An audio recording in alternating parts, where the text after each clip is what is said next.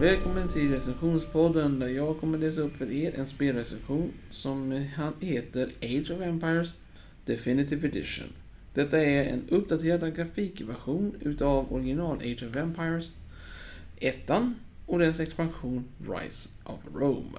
Detta betyder att det kommer innehålla över 10 olika grupper av olika faktioner, eller i detta fallet grupper, som fanns inom den tidsepoken. Detta spel bygger på historia, eller snarare, ja, påhittad del av historia.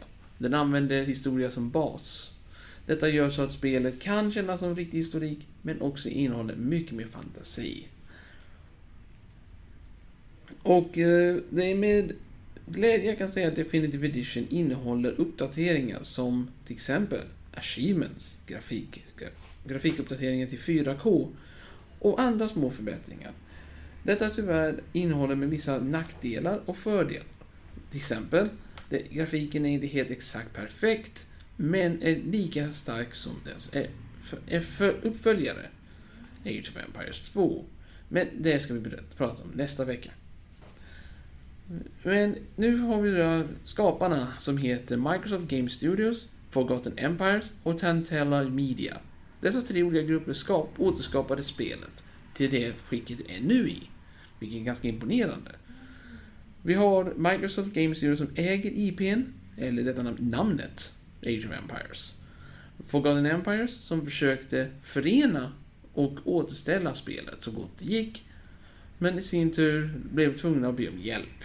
Och det lyckades de med. Och det blev detta spelet.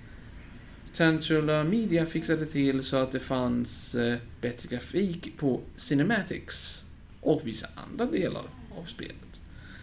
Så vitt jag vet i alla fall. Jag kan ha fel, men vem vet?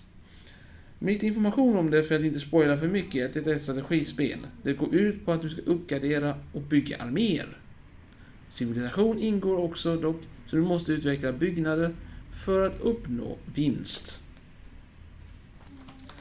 De olika folkgrupperna är olika på det viset att det kommer innehålla olika sätt att spela. Därmed alltså till exempel Egypten har en spelstil, Babylon har en annan och liknande.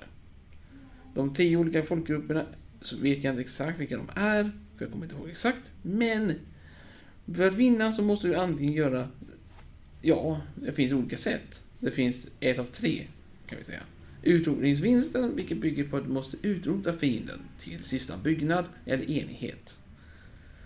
Det andra är artefaktvinst, som bygger på att du måste hitta artefakter ute på banan, samla dem och se till att hålla dem tills klockan tickar ur.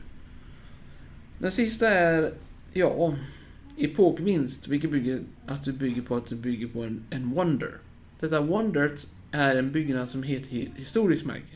Det kan vara Stonehenge, det kan vara Babylons torn. Ingen av byggnaderna är helt 100% återbyggda enligt historiken, men ska vara så nära som möjligt. Meningen är att du ska hålla dessa byggnader tills klockan tickar ut, vilket är ungefär 5 minuter. Och det kan bli väldigt, väldigt plågsamt.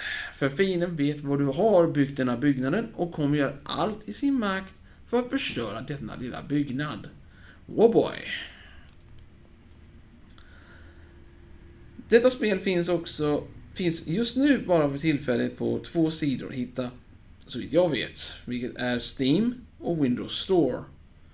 Det började med att den släpptes på Windows Store först och ledde till många inom Steam och många andra sidor tyckte vad i hela friden gör ni? Ni gör det exklusivt till Windows Store.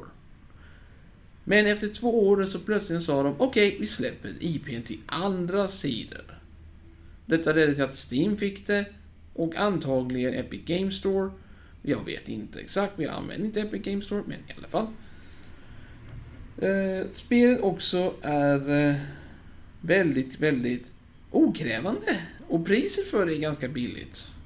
Till skillnad från ordinarie spelpriset.